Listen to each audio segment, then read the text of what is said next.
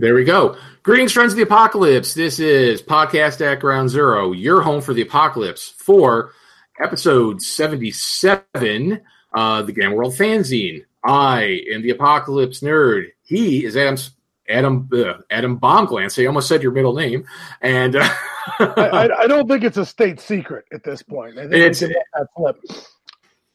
but here you're Adam Bombglancy. And here I am, Adam Bomb Glancy. That is correct.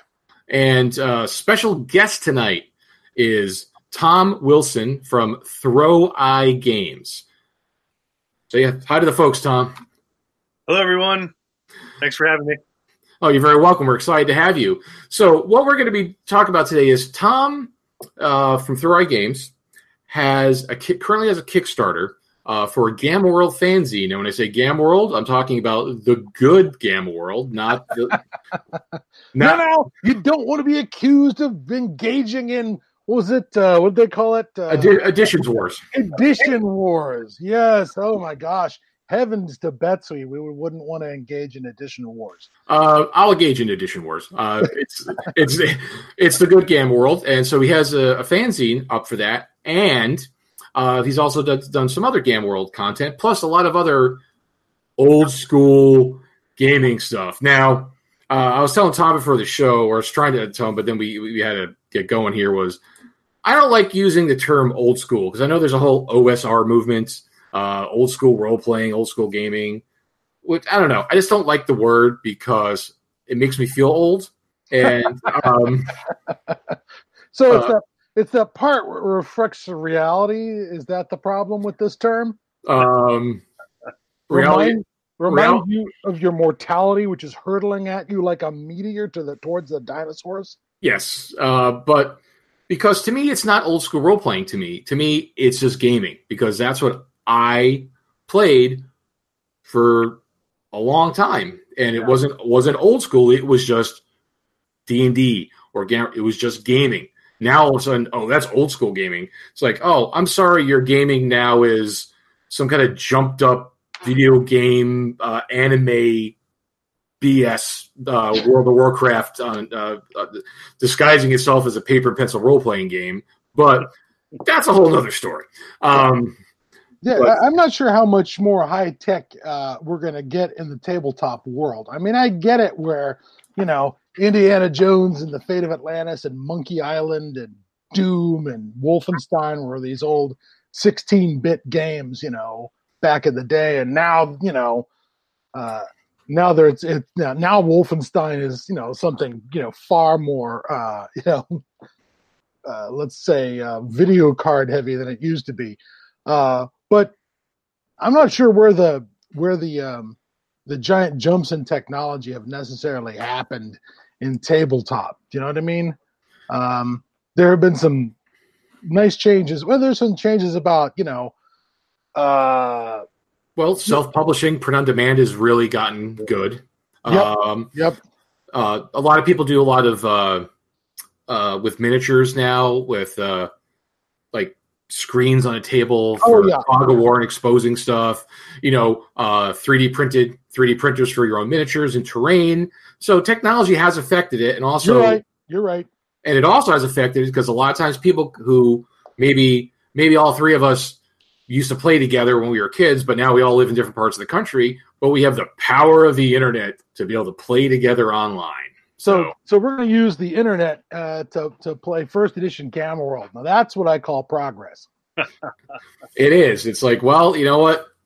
When we don't live, you know, you don't live around each other. It's like you're kind of forced to. It's, uh, but it's the modern world, you know. Because again, didn't they used to say that people who played gaming were we're antisocial weirdos? It's like no, but we're actually socializing together, Yes, You know. we are just away from everyone else. away from everybody else. All right. Well, no, enough of that stuff here. So we're really here to talk to Thom.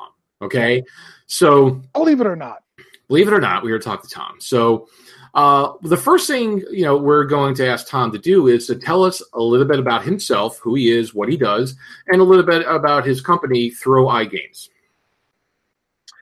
All right. Um, I uh, I started uh, Throwi Games around 2010 uh, with two purposes in mind, which was to um, do some small writing work, uh, adventure modules and such, and then um, kind of a, a, jump from where we were a few minutes ago, uh, a text based text based online game that I've been writing for many years. Ooh, nice! Talk about old school. I got bad news about that part of it, but oh uh, no, there's good news coming though. Um, that that quickly took a back seat when some of the work that I started doing in the writing writing channel really took off. So I've put a lot of that stuff on hold to get through the backlog of things that I've wanted to get done. Um, so really, in 2010, you know, I had two focuses. Now, uh, for the last five, six years, it's been mostly one focus: writing and publishing my own work for multiple systems, and doing so now, starting to do some freelancing for other companies. So I've written a bunch for um, Frog God. I've written for Fail Squad. I may do some writing for a few other firms here in the next year. Um, but I have a serious backlog of work that needs to just get printed. Uh, when I say serious backlog, I mean I have between 15 and 20 adventures that are mostly written that need to get pushed out before I feel pretty good about what I have accomplished with that um, that area. Uh, really focused on um, old school games, and I say old school games very fondly because I want to play the games. I want to write for games that I played when I was was first introduced to the hobby in '82. Mm-hmm. And that's mm-hmm. why I love Gamma World and BX because that's what I started with those two systems. So um, I just like to write for that stuff, and I write now, for that stuff because nobody else writes for that stuff. For uh, people who might not know what BX is, can you explain that? Sure. I, I look at BX as basic and expert, which is the Moldvay, Cook, Marsh versions. Um, some people will throw BECMI into that mix. Some people will throw Holmes into that mix. Um, I'm I'm good with all of that actually, but when I talk about BX, I really care mostly about um, Moldvay's Basic and Cook Marsh Expert.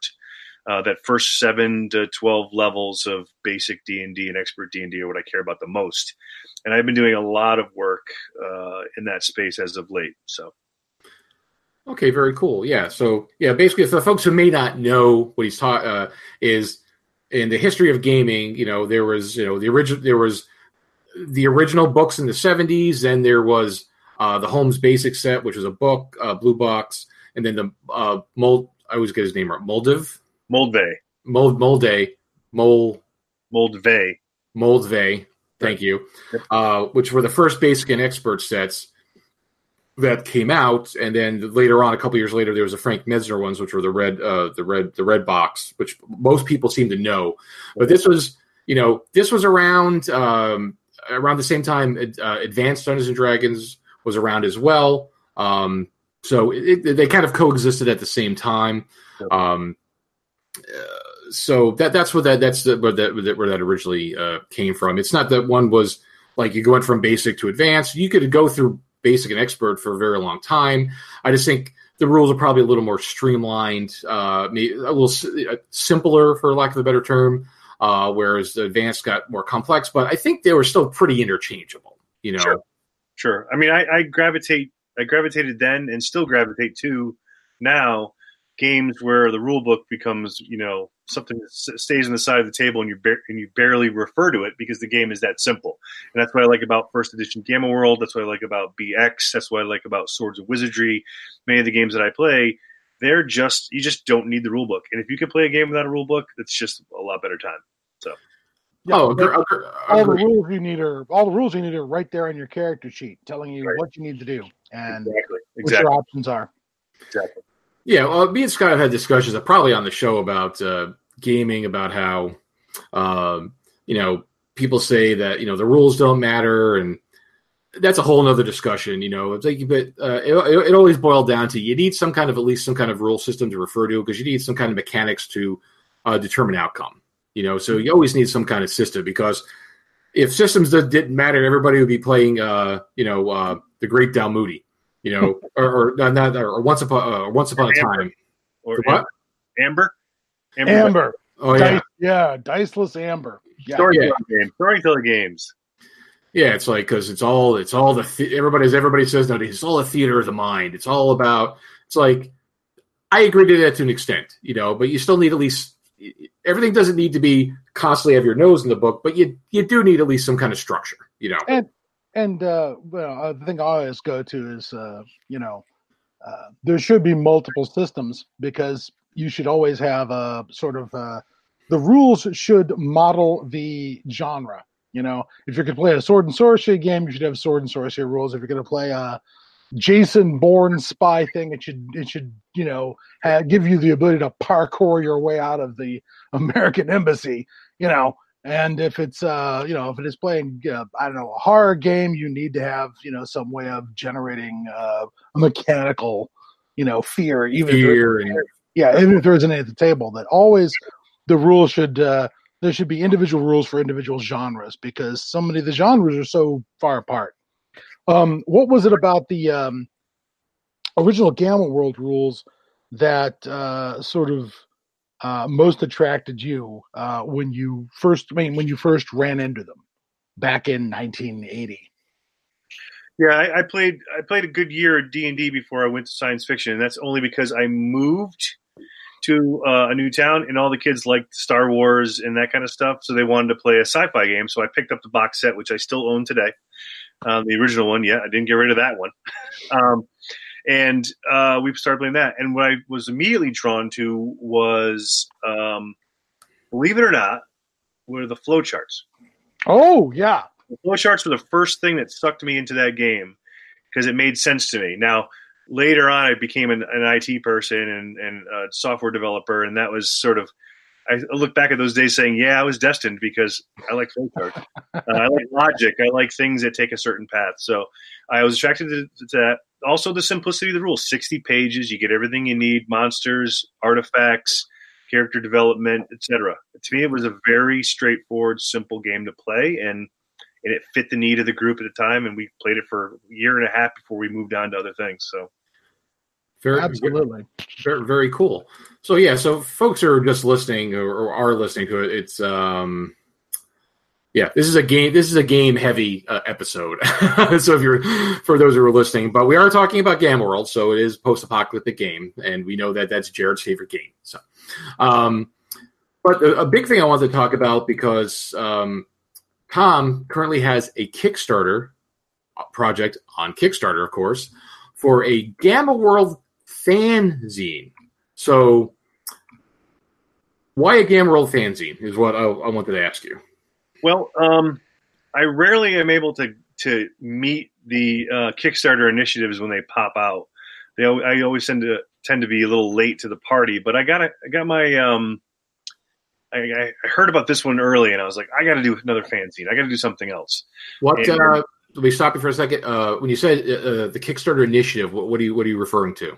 So Kickstarter puts out initiatives every so many months to try to spur a little bit of activity, and they came up with a uh, um, initiative called the Zine Quest, and they reached out to um, folks like me and others that said, "Hey, you know, you've done projects before. Would you be interested in doing something along this? You've done a bunch of game heavy Kickstarters.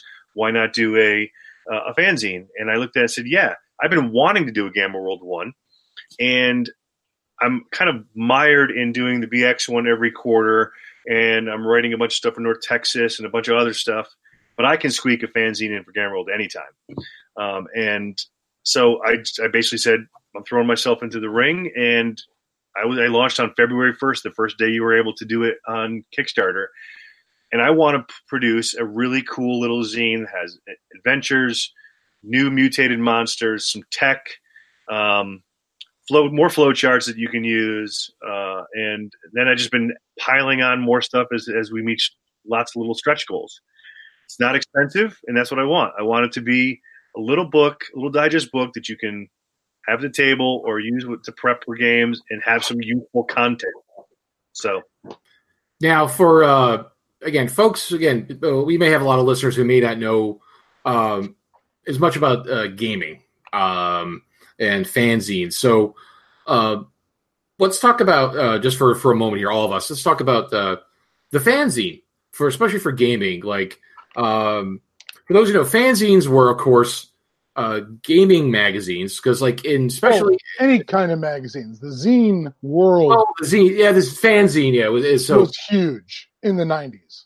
Before even, the, even prior to that in the 80s um, before the before the internet came and broke it all. Um, I, I think that's really what saw the end of the zine. was uh, it was this moment when desktop publishing meant anyone could be a publisher and uh, reasonably and with a reasonable price lay out, illustrate, and publish uh, their own media for the very first time. Well, and also to explain what the fanzine is, the fanzine is it is a fan produced uh, con- uh, content, whether it's for gaming, uh, music. Uh, there was all kinds of uh, fanzines out there. It, it, like especially again, Scott said the early '90s. A friend of mine used to do this underground uh, music fanzine, and um, um, he put out half a dozen issues of it. It was all it was all on newsprint, you know, printed really cheap. I actually wrote a couple little tiny, you know, quarter page little half page little pieces for you know about whatever uh, music was going on at the time. So fanzines are this self-published content that people do, and especially in gaming, uh, the history of gaming, there was a lot of um, uh, there was a lot of fanzines out there which popped up for uh, especially for D and D. Isn't that's how? Uh, if I remember correctly, Thom, correct me if you know this one.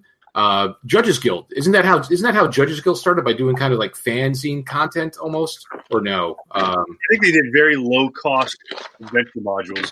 Entry point. Mm-hmm. As long as we're on the subject, I'm going to have to point out that the wife used to do a zine here in the city of Seattle in the 90s called Sacred City uh, that she and her friends published, and uh, we still have a few of the old issues boxed up. But as you know, zines were a thing, and it was uh, it, it, was a thing that kind of uh, faded away once everybody had a website.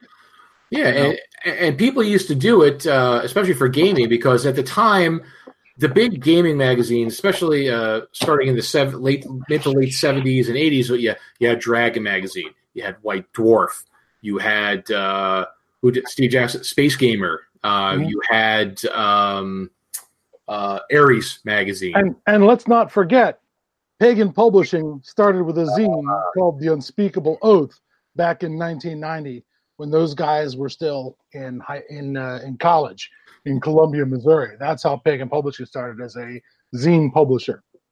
So so fanzines were a way for the fans to create put out their own content. Uh, like if they felt something was missing or they had a really exciting idea, they would put it out there. So, the, like you said, Scott, Scott had said was right. The fanzine kind of went away once the internet came around. I mean, people still did it, but not like they did. Basically, you had people had uh, it got replaced by blogs, I guess. Uh, but the fanzine was something tangible. It was tactile. You could touch it. You could have it. You know, you, you were excited for it to come out. You could look through it and, and read it. So and permanent. It's it's permanent. Yeah, there's something about those paper zines that was more permanent. Yeah.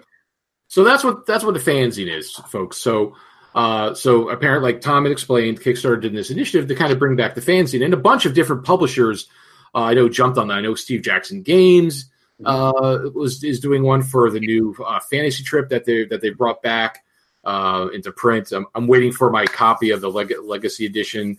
Mm-hmm. Uh, it's like a it's like a fifth, like a 15 pound box. It's like there's so much content. It's it's it's insane. Um, I'm so excited to get it. Um, so as uh, Thom was saying uh, that he want like he I guess he had said and I, I, guess that he said he did say that he wanted to do one uh, for Gamma World. Now you said BX, so so again so uh, from my from what I've seen on your site, you have you have a an ongoing fanzine that you're produced that's called Back to Basics. Right. That's correct. So he's currently so he was currently Thom was currently producing one for uh, again the basic and expert uh, editions of Gamma World of uh, D and D called Back to Basics. So he's already producing fanzines. So right. he, took, he took the opportunity to opportunity to do the Gamma World one, which I am thankful for because I'm always excited to see new content get out there for for for for Gamma World. Yeah. Well, zines are zines are a great way for fans to celebrate the game that they love it doesn't matter if it's old or new. It's just a great way to get people some new content, some additional stuff that they can use, and then just you know makes it gives you the warm and fuzzies to to make something that you know people will love to to have in their hands. So, mm, absolutely. I, uh, I I'm thinking back to when I first you know ran into gaming, and um, you know it was a tiny market, and uh, I know that there were people who I have friends now who I, I have since found out that they were, you know, uh, some of their first writings was with FASA back when they were in Chicago and they were uh, desperately cranking out, you know, stuff for uh, Traveller and for uh, the Doctor Who game and all that kind of stuff. Um, and their first publishing was like at, you know, 17 or something when they first got published. Um, but I was, uh, you know, I, I, you know, when I first ran into this stuff, oh yeah, I, I had, you know, brimming with ideas that were never going to go anywhere because where was I going to find a venue? to publish it. Now that we're old enough, and now the technology is at our fingertips, where we can we can make all the stuff we were thinking of when we were twelve. Oh my God, that's that that is an enormous amount of fun. Well, what's great about fanzines for me, and actually writing in general, is that I can produce content very, very quickly. Um, I can I can build a fanzine in, in just like three days. However, I'm usually waiting on somebody's submission or some artwork or map, and that's usually what drags it out. And that's why I'm only committed to doing um, the BX fanzine quarterly. I can get the fanzine done in two weeks. I just need to wait for everybody else to do their part. So for Gamma World, I haven't committed to um, the regularity yet, but I know that with the success of the first one already, I will plan on doing another one, and then we'll just take it one at a time and see what happens. Yeah, because that was going to be my very next question was was a Gamma World fanzine going to uh, continue after the Kickstarter? Yeah, definitely will. And um, when I reached out to Jim Ward to, for an interview, um, he sent me a message back saying that he would, you know, if he if he wanted any, if I wanted any articles from him, he would be glad to write them. So that actually makes it, you know, future issues something really interesting to have some of his work in my little fanzine. Oh, that's that's so exciting to hear that he's going to do future content for it. And as far as I'm concerned, it makes it canon because it's coming from Jim, from Jim Ward. Right, right. It's a, it's it's official. Right. no, that's fantastic. Um, as soon as I crawl out from underneath a couple of uh, my own Kickstarter, which is weighing me down, uh, as soon as I crawl out from a couple of under other projects I've got going, I'm going to absolutely scribble some stuff out because that guy, that other guy on the screen there, that that guy down in Florida, he has ridiculously gotten me interested in Gamma World again, and and mm-hmm. it's just I shouldn't be, I should not be, I should be looking forward to other projects, but no, all of a sudden I'm interested in Gamma World again, and uh, I I absolutely have to get this out of my system, or it's just going to bounce around inside me like a BB until my head explodes. Sure. I, I've got to get it out. Oh yeah. There's there's nothing wrong with loving Gamma World, okay? Dolmars are stupid. That's a direct quote from you, Mr. Wallace. Dolmars, Dolmars are stupid. Dolmars are stupid. that that's a phrase I came up with like a long, a long time ago. We were talking about Gamma World, and we were talking about it, and I was like, I was like, you know, as much as I love Gamma World, Dolmars are stupid. I go. Well, I think the, the, entire economy in Gamma World is stupid. I mean, who wants gold? Who wants Domars? It's like there's other things to get that are have more that have more value. So, well, yeah, exactly. But it, exactly. But putting into the context of when it was created, sure. okay, like '77, um, and basically it was like basically it was D and D in the future. It was D and D, you know, like like uh, Metamorphosis Alpha was a dungeon crawl in space and Gamma World was D was post apocalyptic D and D. So of course they're going to have gold because that's what they knew. Right. Yeah, coinage, something that rattles in a bag.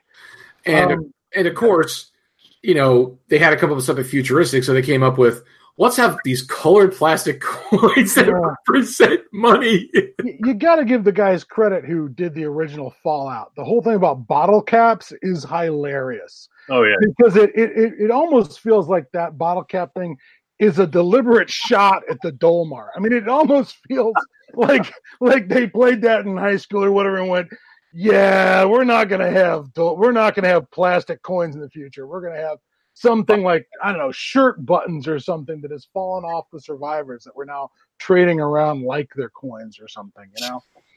Um, but yeah. Anyways, I we're gonna have to do some. We're gonna have to do something about the Domars. I want to. I desperately want to come up with some sort of ridiculous reason that Domars exist. You know, to, to justify this ridiculous idea in well, world. Like, well, maybe, um, maybe, we could work on an article and we could submit it to the fanzine. I, and, I would, uh, I'm all in favor of this, sir. We I can would, I would accept that gladly. So we can we can retcon the Dolmar. So, uh, so it's going to continue, and I, but but just also about the um, just one more question about the about the fanzine was um, basically what edition? I assume I can assume what edition it's going to focus on, but I want to hear it from you. What edition do you do you feel the, the, zine content really focuses on? Because there's seven editions of Gamma World now, so Uh, it's got to be the first, of course.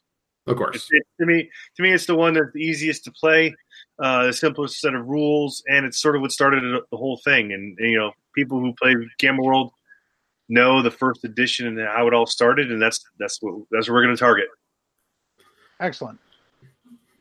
Excellent. Now, and speaking of Gamma Worlds, uh, from I know from uh, what I've seen, because uh, on a previous show, uh, we had one of our shows. Our our topic is called Off Topic, where we just talk about a lot of random stuff. Uh, again, post apocalyptic.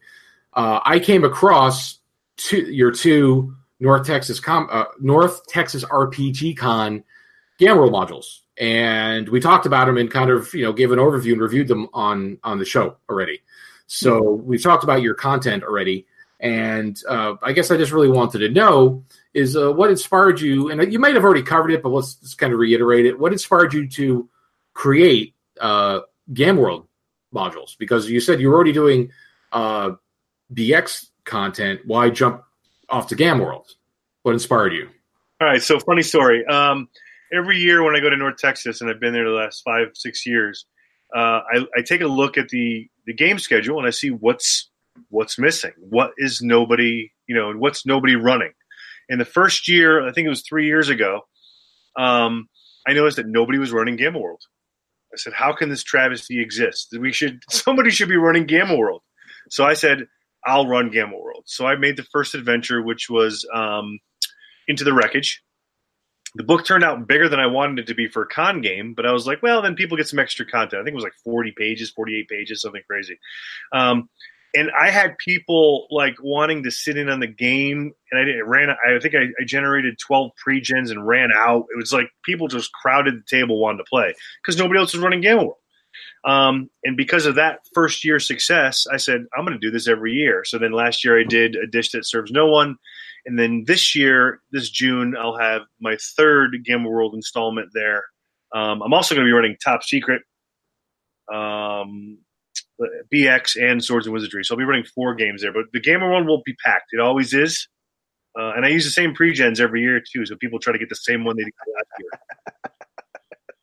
I think I think I need to make an effort to get out to North Texas Con, North Texas RPG Con. It is a great con because every almost every game is represented. Now, the only reason why I'm running Top Secret is because um, now that Merle Rasmussen is running his new World Order version, the new one, uh, I want to run the old one. See, again, I'm I'm back to the old stuff. I like the stuff that I played when I was in grammar school and high school. So I'm going to go back and run the original Top Secret now that Merle's moved on to other stuff. So uh, I like the old games, and you know, uh, if if people keep sitting at my tables to play Gamma World, I'll keep writing Gamma World.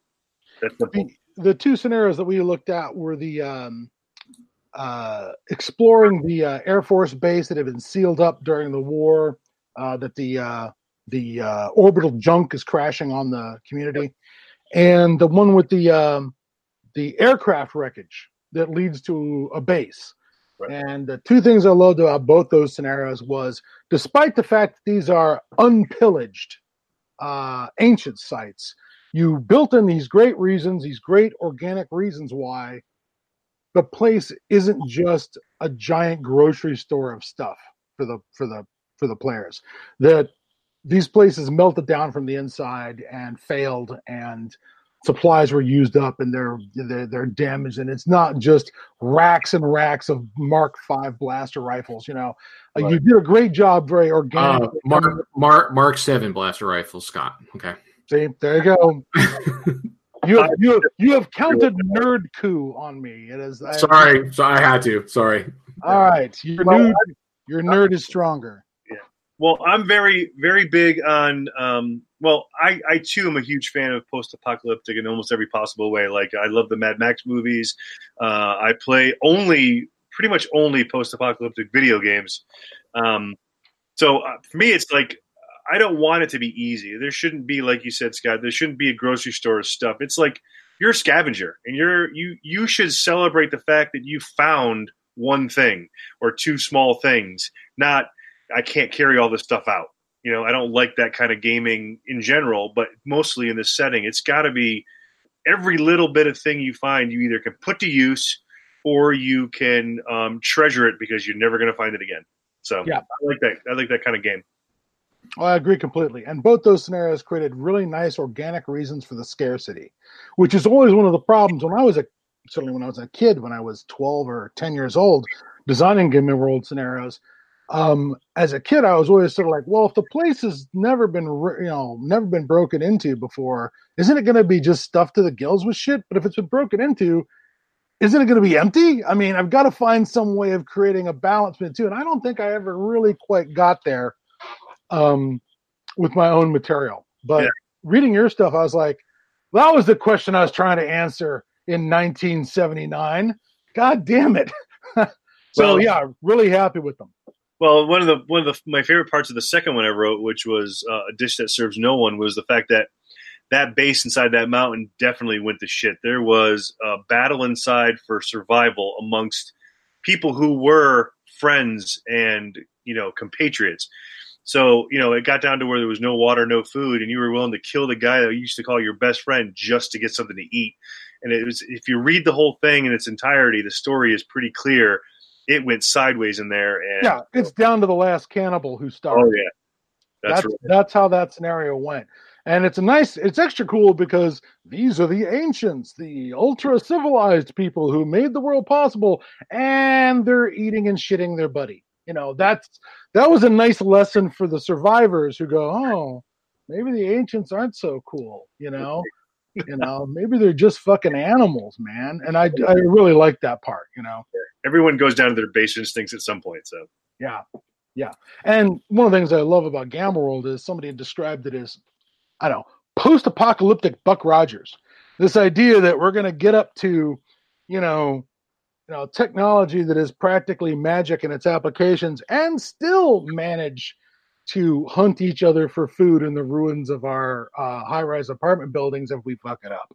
right, You know, right, it it does not matter. it- we'll be wrestling over the last phaser you know if we you know if we get really super high tech we can still go down to that kind of animal level and that was really weird in gamma world that there was this technological utopia hundreds of years in the future very star trekky or you know whatever high high end fantasy science fiction and we still managed to ruin it right. Yeah. No, I I think that's that's you can say that for a lot of civilizations over time. So yeah fair enough Now, Um, uh, but also let me ask you, uh, you you've kind of touched on this uh, a bit when we've been having our conversation, but uh, one of the general questions uh, we kind of ask is, what did you see missing from current games uh, that inspired you to create uh, your games, to create your basic expert content, your Gamma World content? Did, you see something missing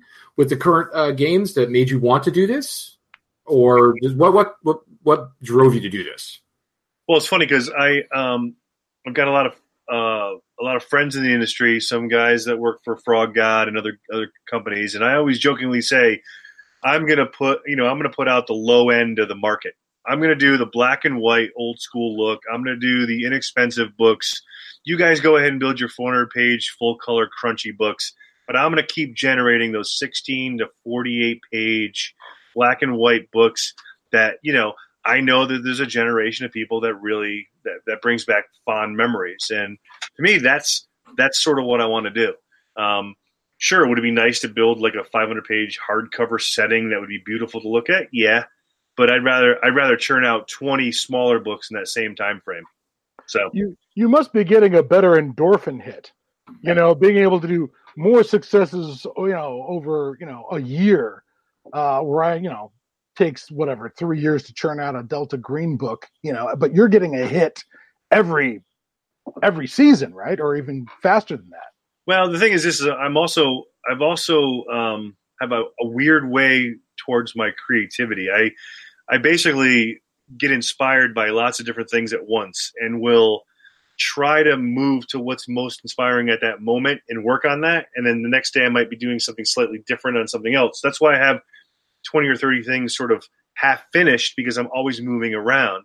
Um, that that works for me. Some people look at it as kind of frenetic and crazy, but I look at it as I let my inspiration drive me that day. And if today it's going to be working on the BX fanzine, and then tomorrow it's going to be on, you know, a module from June, you know, for June's North Texas, or finishing up a three book series for somebody else, I do that. I meet all my deadlines, but I'm, I may not be smashing through them all in one continuous fashion.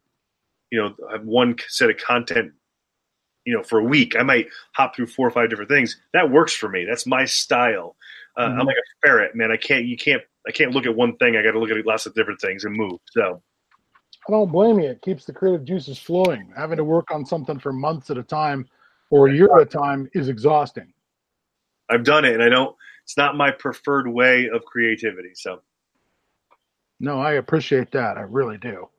Um, so, uh, did, did you say? Well, I guess we sort of asked what was missing, um, and you're you were talking about these these sort of small bite size, easily digestible, playable in one night or two sort of scenarios and and things like that. Not epic, you know, uh, things like uh, I guess I think of Bookhounds of London or you know, uh, which is this giant thing for Trail of Cthulhu that's out. That's you know again full color, 300 pages, but you got to commit to several months of playing that. Um, uh, when you're doing these small, digestible, easily, you know, sort of managed projects, um, what's your biggest challenge for that? Uh, is it that, I mean, it sounds like you do have an issue with jumping from project to project, but that only seems to energize the individual project you're on at the moment.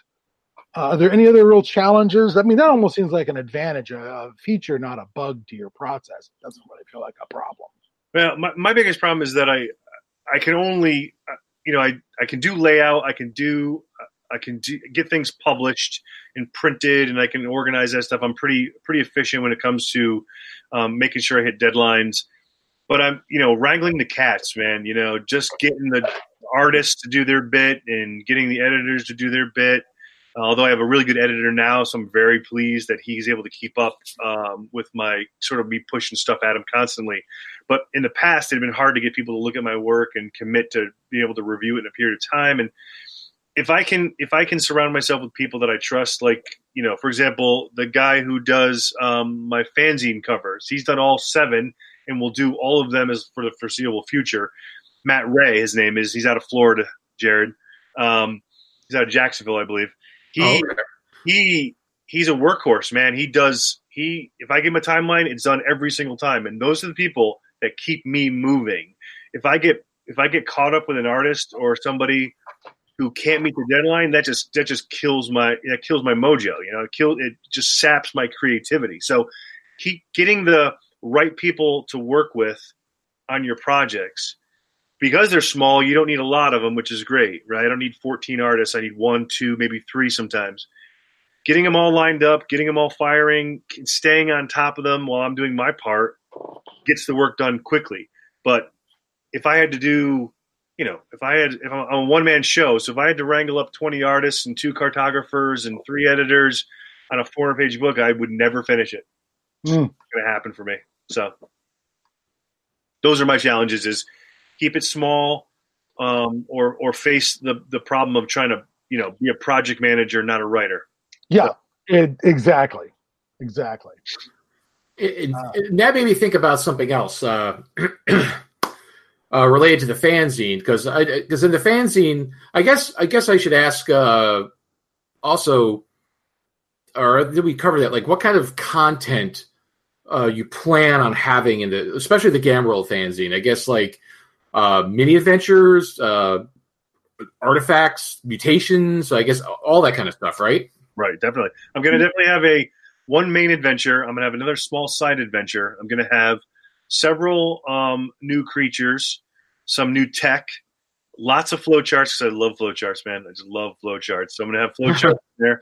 So you can, and, and, and by the way, I love the ones in the Gamma World rulebook. However, some of those things are so excessive and take so long to get through that I want to boil them down to smaller bits, but still make them challengeable. Um, and then also, I'm going to do now. I have an interview with Mr. Ward, so that's cool. Uh, I'll probably gonna have a little introduction, talk about why I'm doing it. Um, and I have a awesome little comic already from Travis Hanson, who's the comic book artist who does my BX fanzine. He's already drawn it. I, would like to share it, but I don't want to spoil it, so I'm going to wait. But he did a half page comic, and as long as people like that kind of thing, we'll just keep doing that kind of thing. Mm, fantastic. When you're talking about smaller flowcharts, are you going to do it for things like, let's say the players just want to jimmy a door and they don't have a the card, they don't have an ID card. Mm-hmm. Is it going to be like a flow chart for okay, you and your primitive knowledge of the ancients and their technology will now try and get this door open by popping a panel or something like that. Yeah, definitely. I think so. Oh, that's good. So he's like, you probably can't see here because it's too. Oh, I can see it. But the top one here, look how small that one is. Yeah. Then of course I have a bigger one, but that's for something complicated. To me, that's the idea of the flow chart. Is you know you because it's a con. I write for con games mostly you got to be able to get through it in a period of time, right? If you're sitting there rolling for 20 minutes trying to get through a flow chart, we've missed we've missed the um, sweet spot on that. So for me, it's you know five minutes or less, you're through the flow chart. Five minutes maximum, obviously. Yeah. the flow chart, moving on. Um, everything from wedge doors to broken terminals to um, you know uh, sort of, sort of security that's gone sideways that isn't quite right anymore, so it needs a little special handling. To understanding how to use a device you've never seen before those are all great little flowcharts. And Gamma mm-hmm. the rulebook has some great ones. But if you look back on those early, some of those pages, man, there there's like a hundred boxes in one flowchart. That's that's a little bit too complicated. So, yeah. And Scott, that's funny. You should say about a primitive uh, trying to get through a, a, a malfunctioning door with an ID card because it brings me back to remember uh, but one friend of mine in high school used to run uh, our Gamma World game. Usually, a lot, most of the time was just me and him, and we'd he'd have NPCs. But there was uh, one little campaign we did where we had some other players, and I think this was one of my original characters. Uh, we wound up at this uh, this cybernetic installation, and we got in there, and we wound up getting trapped in there because we got, I guess, we got like detained and put somewhere and we were never able to get out of the level.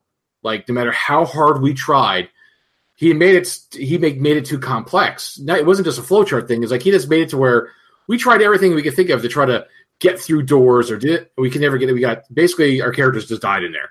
You know, yeah. we, you know, because we didn't finish the game, we could never get out.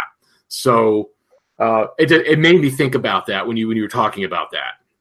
Well, something as simple as a door should should be a death trap in the right situation. Um, I, uh, I, and I guess this goes to the question about uh, your um, inspirations. I was going to say that one of the most Gamma World things I have ever read, uh, besides Hiero's Journey and The Unrequited Hero, which are right on the money, Gamma excellent, Excellent books. Um, is uh, Eternity Road, um, which Jack, is Jack McDevitt. Yeah, Jack McDevitt's Eternity Road is one of the most Gamma World things ever, and it made the most simple things in the ancient world deadly. You know, it did a great job of making, oh, well, there's a, we're just getting, to open this room up. And oh, darn, there's been some gas buildup on the other side. Sure. And you, sure. you just, you and your torches out in the hallway just ignited a room full of, you know, methane or whatever that was trapped from decomposing whatever. And now you've been blown up for, you know, for, for just opening a door, you know, worse than the, worse than the worst creepy Tomb of Horrors traps. Really, you know. Um, eh, what are what are your inspirations? Are you familiar with McDevitt's Eternity Road? I, I know of it. I've never read it. You I've will, read Hiero's Journey a couple times and absolutely love that story and, and wish for a third book. Yeah, like most do. I also recently read Wool. Oh yeah. Uh, we we've covered the we've we've covered the we we read the, the whole uh, Silo trilogy and reviewed all three books on the show. Yeah. And where where they may have more more understanding of technology in that, it's it's the whole you know, spoiler alert, it's the whole fact that there's others out there that they don't know about that's really breaks your brain, you know. So it's yeah. I like that kind of thing that see, I'm I'm a big fan of twists, so I like to write my adventures with a little bit of a twist here and there. Not too many of them and not obvious ones, but I like to have some twists in there so people, you know, say, "Oh, geez, I didn't see that coming." Um, and you know, with Gamma World, it's al- it's always a trick to balance the the um, environment in the adventure um, so that you don't just ruin parties right out of the gates, right? Like the world is deadly, but if you really made it as deadly as it should be, nobody lives, right? You- so instead of playing World, you're playing Call of Cthulhu, where everyone goes everyone goes crazy. So you know, it's like you got to make sure that it's an enjoyable game people can survive and advance, but you still got to you got to reinforce that, like you said. There could be gas behind that door, and someone might not make it because they were they didn't think it through all the way. So it's a it's always a balance of how deadly do you make it.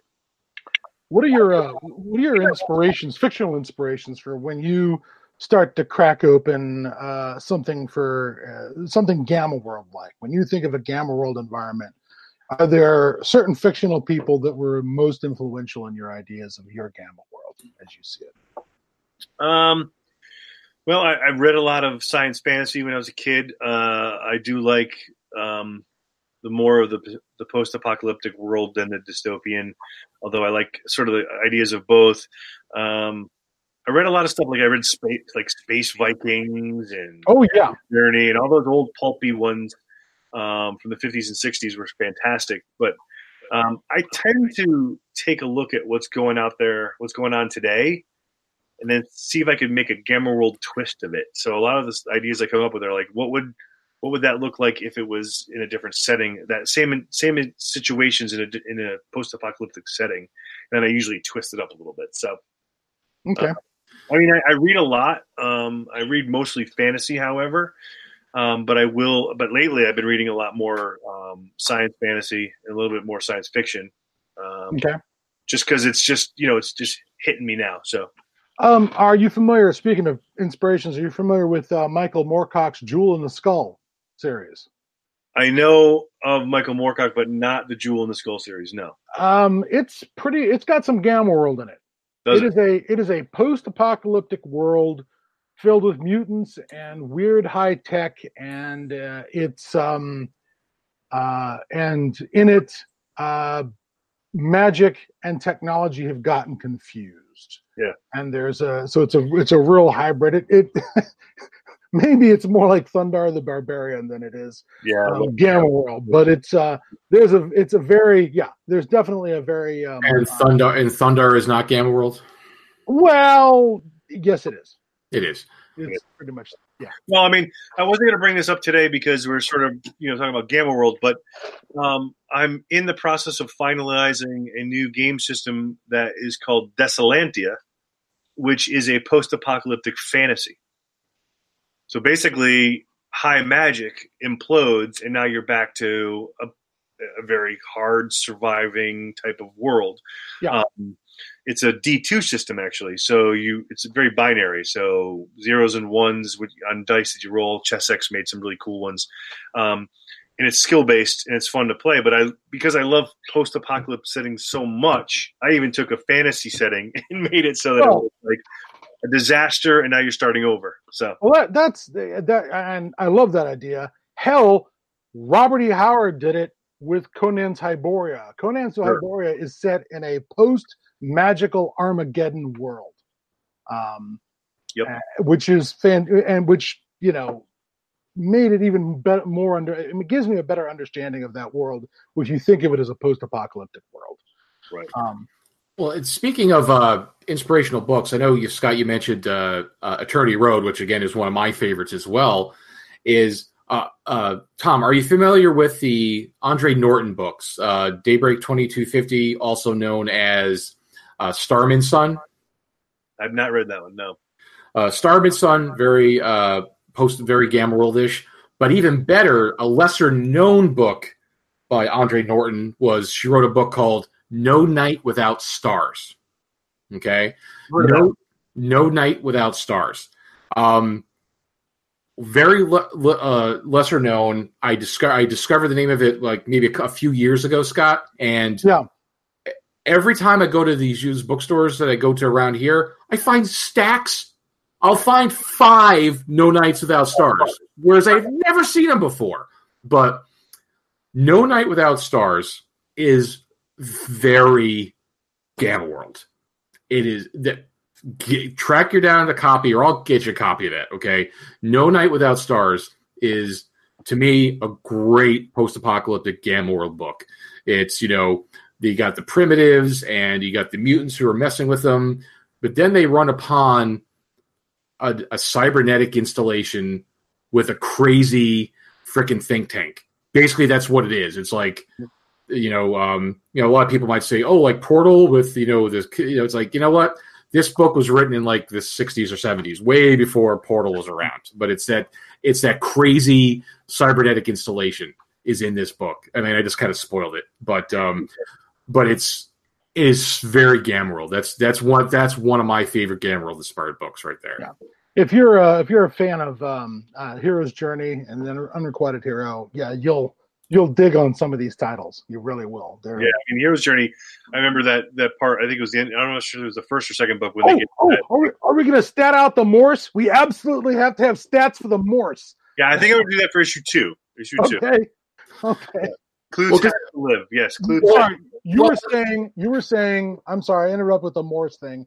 What were you saying, Thom? Well, I was just that that that what really brought home Hiero's Journey for me, or the or the the book pair, was when they actually go down into that facility and you know they try to blow it up, and it's like, yeah, you're like you're you're you're riding around in the back of a, of a moose, you know, through swamps and stuff, dealing with these weird creatures, and now you're down in this actually high tech facility, and it's just it's just nutty. It's nutty. That's what I love about those kind of Gamma World books is that they just mix that stuff right up. Yeah, yeah. But, I guess at its best, it should feel like a fantasy world, and right. then just behind the curtain, there's this reveal of what the world really is. Right. And I, and I like those kind of books because here's a debate I've always had, me and Scott always have, and there's a, a interpretation of Gamma World that people think that it's totally wahoo over the top. Now, I could see where people are coming from with that. Okay.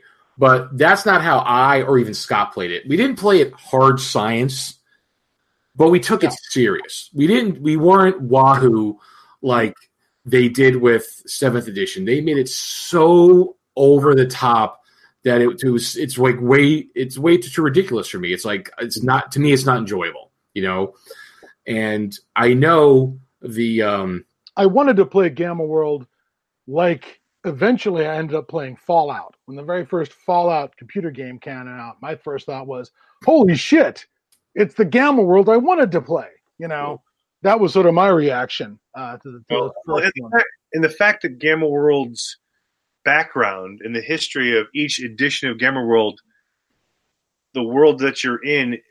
It was caused by different reasons for each edition, sort of muddies the waters with Gamma World. I, I prefer the reason for the for the the apocalypse and what's presented in the first edition. To me, that's that feels right. And some of these other ones where there's all this alien invasion and other yeah. stuff, like, I yeah. don't. I don't want that. I don't want that. Well, the, the, idea that we solved every social problem except us. Yeah, we screwed it up. That's I love that. Yeah. That's, that's the we, we, we, even fixed the environment. I love where they're going. You know, they've reversed the damage to the environment. You know, the the seas are alive again. The whales are back. You know, the rainforest is fantastic and we still blew it. You well, know, well, even that, after we fixed all that. Well, that's the thing is all all three of us are children from the Cold War. Okay, we grew up with the Cold War and the fear that you know the Russians were going to come down the street and and so on and so forth. so, ha- so so having yeah, so having that apocalypse being this whole nuclear devastation, at least in my mind, makes sense to me because like that's what I that's what I grew up with. That's what I knew. It's like yes, there will be an apocalypse because there will be nuclear bombs and there will be radiation. But it'll be that cool '50s radiation that makes giant ants. Oh yeah, of course. You know, I mean that's kind of how I always looked at it. This is sort of a '50s retro future, right? You know, uh, right. thing. Literally, Buck Rogers blew up. You know, we are now in the ruins of Buck Rogers.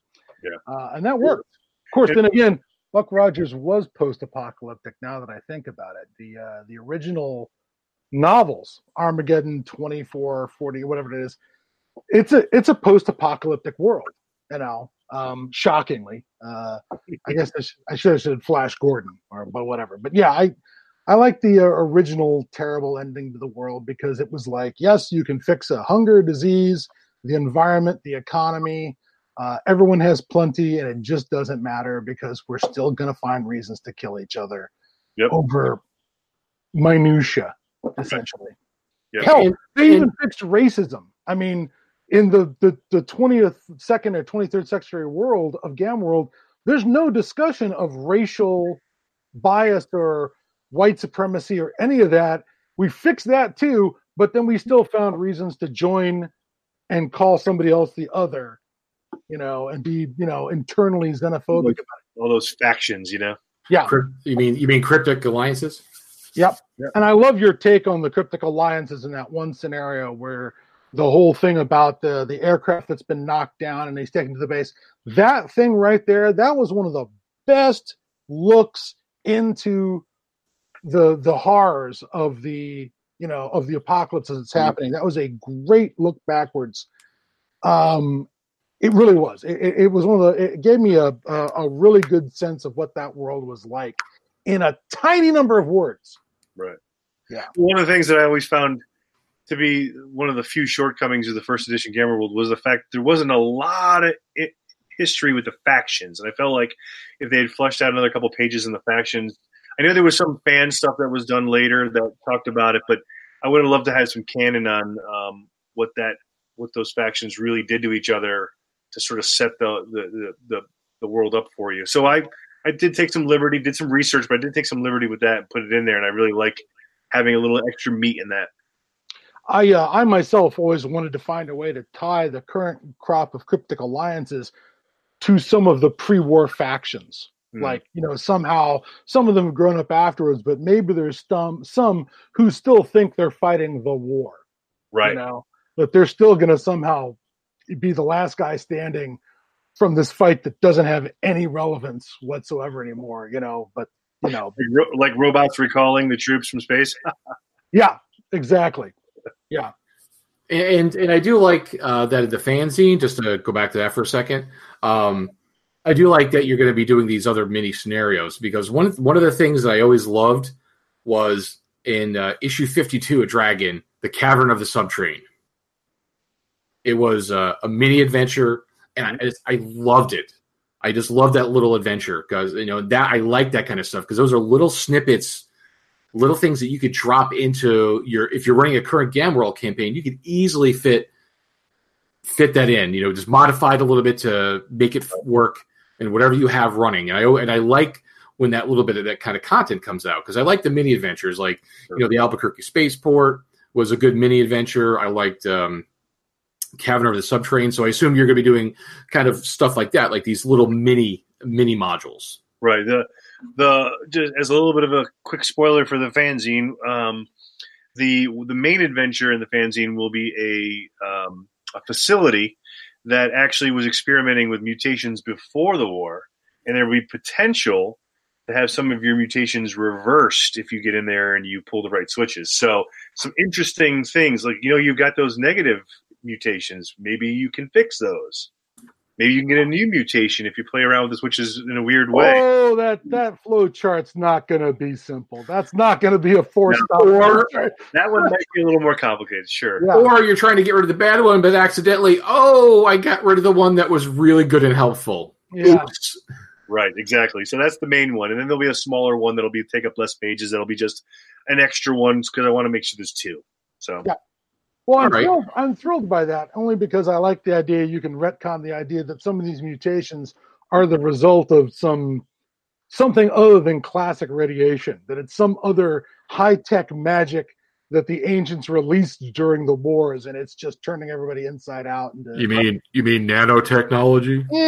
yeah, maybe, maybe. Yeah, it's, it's that it's that whole world where magic and technology merge, and you don't know the difference anymore. And you know what were they doing before the war? They were doing some some crazy stuff, and hey, you just happen to find a place that's still sort of functioning. What do you want to do about it? So that's what we'll build as the main adventure. That'll be the center of the fanzine. So Cool. I, I, I, I am. I don't know about you, Scott, and I don't know about the fans. I am so excited to have this uh, fanzine come out, to, Yeah. just to see the content and the, the future content in it. Now, I, I really hope I you've been able to find the time to throw you a few thousand words. I would love to be able to to submit. Yeah, I would. I would love to take. I would love to take user submissions. Believe me. Mm. Now, now the now the Kickstarter uh, for people who uh, don't know about it yet, I, I'm sure uh, I po- I posted a link uh, on the post for for this show, but people who are just listening to it, uh, you could uh, find it on Kickstarter. I, I assume that if you just do a search for Gamma Zine, it'll come up First thing. Um, yep. first thing. So, uh, folks, you know, check that out. It, it is a reasonable price. You could get yourself a PDF for what three dollars. Three dollars. Mhm. PDF for three dollars. You could get uh, for five dollars. You could get the PDF and the print version, but the print version is basically what just a coupon code for DriveThruRPG, correct? That's correct. Yeah, you're gonna pay. You're gonna pay wholesale base printing costs and shipping through RPG, but the the money that you're giving me is really just to pay for the cover art, the, the cartography, the editing, and um, just sort of getting the thing lined up and nice and nice and neat. So And folks, don't don't uh, fret about that because uh, the actual production cost for DriveThruRPG, depending, I, I've only printed like uh, playing cards on DriveThruCards. I've never printed uh, any books on there, but I'm sure the prices, folks. I don't know what, what it would be, but I'm sure the price will be pretty low, and you just got to pay for the shipping uh, Right. for, for that, folks. It's it's not that expensive, but also think of the, the think of a you're supporting a small, tiny, independent uh, uh, company. Artisanal. This is artisanal gaming at its finest. It's fine. So you, you're you're helping out the independents, the small producers, to be able to produce more content. It, it's not a very expensive price. And uh, said we've already looked at a couple of the bits of content that Thom has put out, and it's very good. So uh, so for the price you're paying for this little bit of content, folks, nothing to fret about. You know what? So you know what?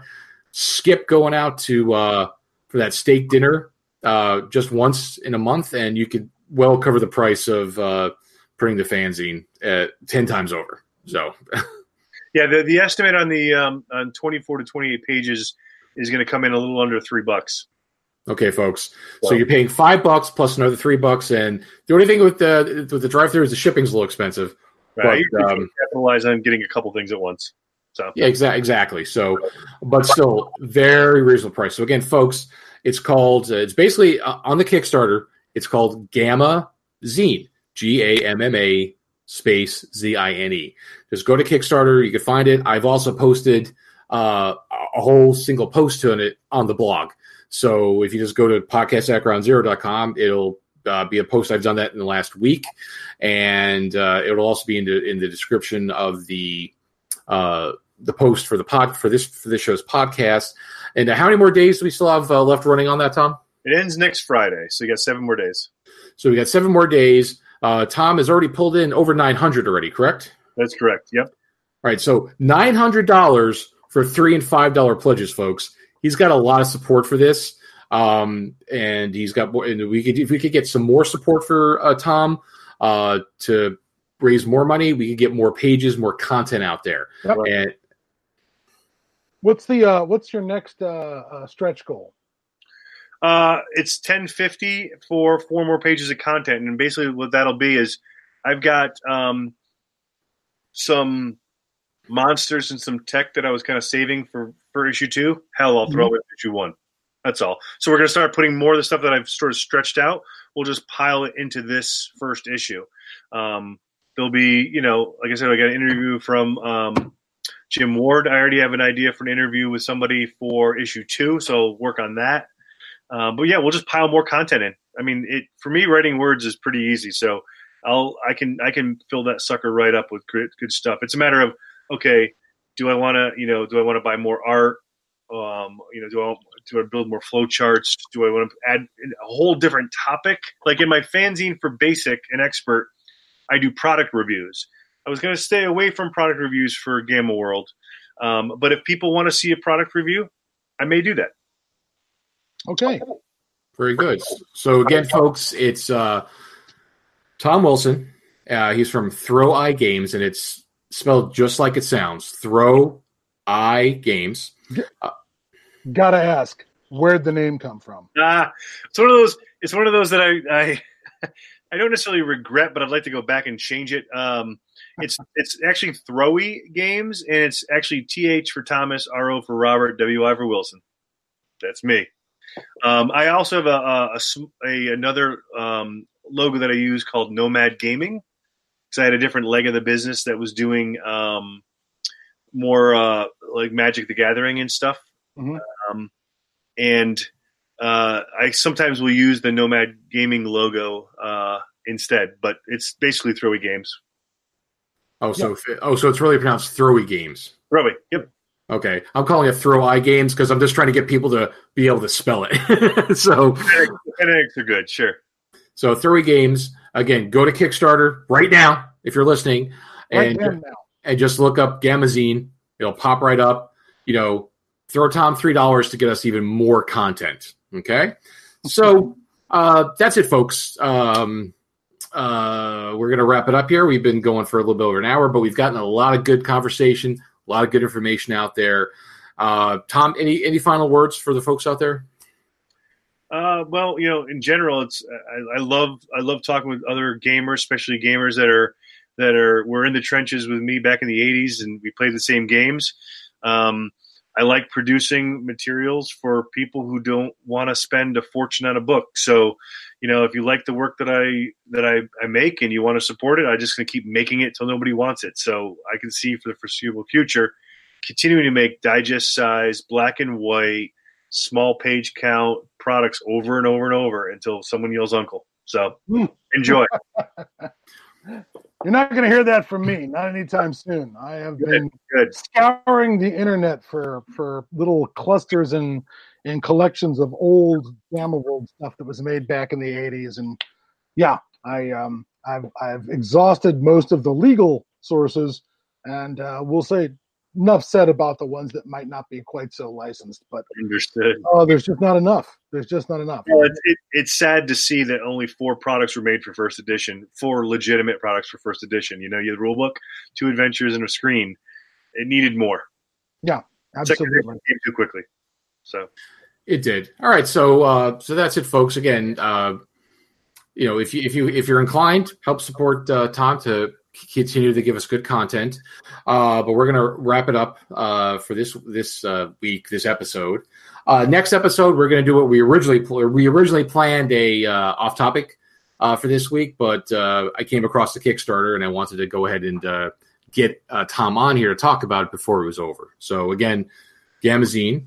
Uh, so next one's going to be that we'll probably do it next week. We're going to do an off-topic uh, uh, show because I got a lot of different things to talk about. That's not you know again not one specific focus. And uh, as usual, like I always tell people, be socially responsible. If you are a person who watches the video on YouTube, subscribe to the channel. Um, uh, I also recommend that everybody goes to the blog, podcast at groundzero.com, because that is cent- central hub for everything. That's where I post uh, everything, and it just goes out to the different uh, social media, Facebook, Twitter, and things like that. Uh, you know, you just subscribe to it via RSS feed or uh, by email. You're only going to get when I, you're only going to get stuff when I post it. So that's the main place to do that. And uh, again, you could you know you'll be able to you could also subscribe if you if you're an iTunes user. Uh, I post the audio uh, onto iTunes. It's on the blog, but it's also on iTunes. And if you are on iTunes and you do listen to an iTunes, please uh, give us a review or a rating uh, on there just to you know make us look better. Uh, and that's it, folks. So that is it for this week. So again, Thom, we loved having you on. We love the conversation. Thank you for uh, joining us uh, this time. And uh, that's it, folks. So we got Thom, me, Scott saying goodnight. So, friends, we will see you in the wastelands.